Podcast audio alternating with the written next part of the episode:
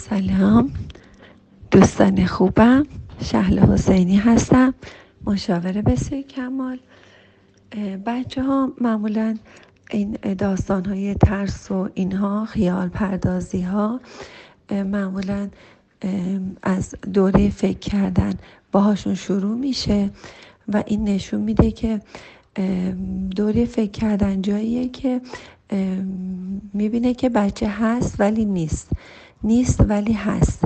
مثلا میره پشت پرده دالی می‌کنه یا یه جاهایی یه دفعه وحشت می‌کنه چیزایی که قبلا ندیده مثل حیوانات مثل موجودات عجیب غریب یا حتی پر مرغ یا هر چیز مثلا پنبه یه چیزای عجیب غریب که قبلا ندیده بود که می‌بینه. خب میترسه و وحشت می‌کنه و اولین کاری که می‌کنه نگاه می‌کنه ببینه که مامانش هم میترسه یا نه.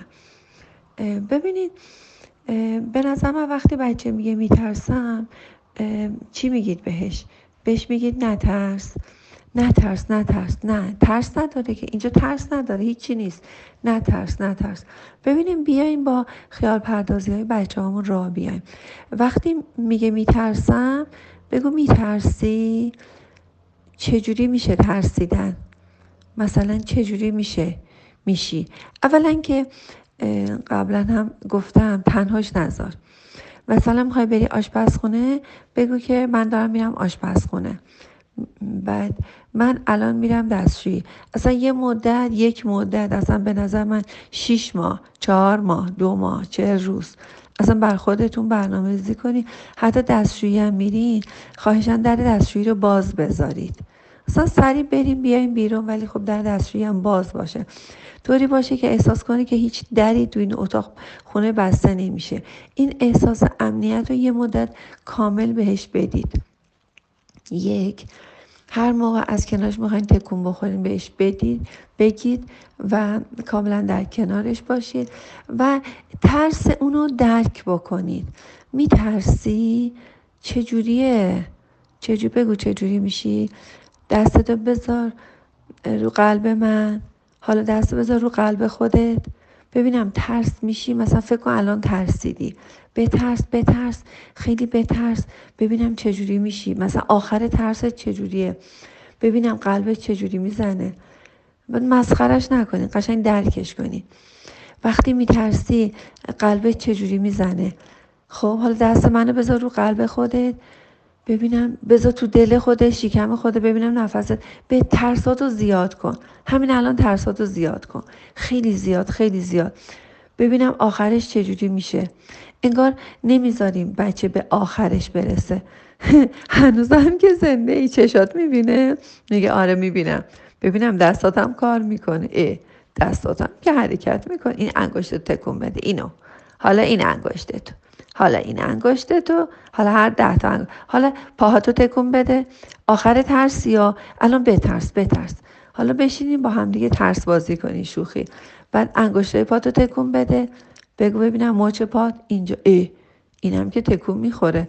چجوریه؟ الان من اینجا نشستم پاشو بدو بدو برو تا ته اتاق مثلا فکر کن سه قدم چهار قدم. بود دو تا ته. دستتو بزن به دیوار. خب حالا برگرد بیا. بازم ترس رو تجربه کن. خب حالا بازم ترس داری. ترستو زیاد کن. حالا خیلی ترستو زیاد کن. کجا آدم هست؟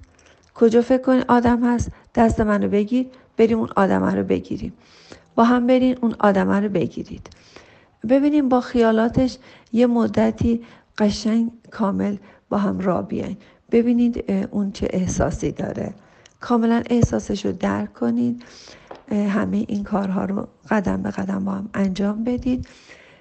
و اینکه به کسی هم از راجب ترس و اینا صحبت نکنید. حتی به باباشم نگید.